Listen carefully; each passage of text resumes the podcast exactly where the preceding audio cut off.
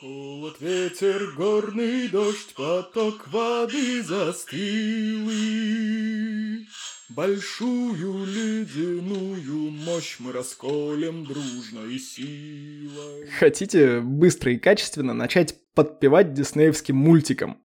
Есть надежный способ. Дочь.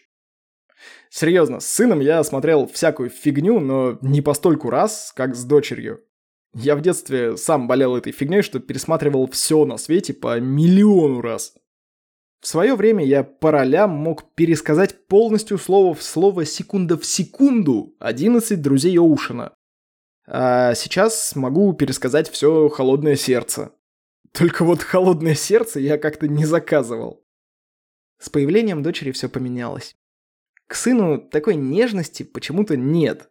Многие замечали, что с сыном я и как-то холоднее и грубее. Но я думаю, дело не в грубости и холодности, его я также люблю всем сердцем. Я тот же, сердце тоже. Просто сын — это моя копия. И я жду от его жизни, ну, плюс-минус того, что проходил сам.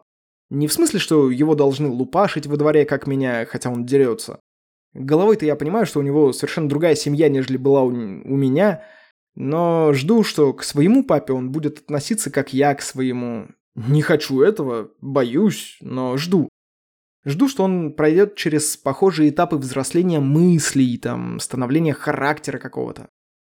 В общем, сын — это моя маленькая копия. От него у меня просто по факту рождения мальчиком и проживания жизни мальчика есть ожидания уже.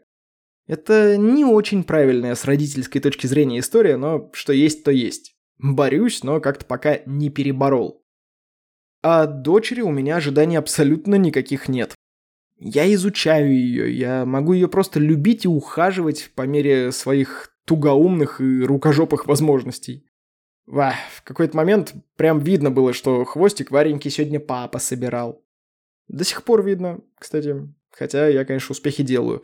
О косичках речь пока вообще не идет. А, но зато мне самое важное доверяют. Мне доверяют расчесываться. Варька в какой-то момент начала путаться. Мама делает красиво на голове, а вот папа расчесывает легче. Кого выбирать? Мы этот процесс разделили. Э, я расчесываю, а мама потом наводит красоту. Так что у нас с дочерью появилась обязанность, которую я выполняю не потому что надо, а потому что мне это чудо доверяет. Она любит подолгу обниматься, любит просто так подойти и запросить свою законную обнимашку, чувствует себя в полной безопасности со мной. Но есть одно место, где даже мое присутствие бессильно. Она люто боится стоматологии.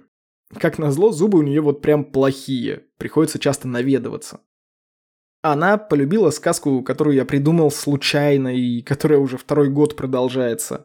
Я решил, что раз я ведущий космического научпопа, то и сказка должна быть какой-то космически научпоперской. В общем, появилась у мальчика Артемия и девочки Варвары подруга Ракета. На этой ракете дети летают в космос, э, планеты рассматривают, на какие-то приземляются изучают, еще куда-то летают, смотрят там на звезды, на черные дыры, а потом возвращаются домой к маме и папе. Дочь каким-то чудом получила полное моральное право, причем и внутреннее, и внешнее, беспардонно врываться в мое время наедине с самим собой. Ну то есть я не могу себе позволить человека отвлечь от самого себя, а она может. И я ей это позволяю с удовольствием. Иногда я варю себе такой крепчайший, чернейший кафан и иду на балкон. Одиннадцатый этаж, балкон огромный, на две комнаты шестиметровый и еще и не застекленный, а перед домом, ну, ничего не построили, то есть панорама шикарнейшая.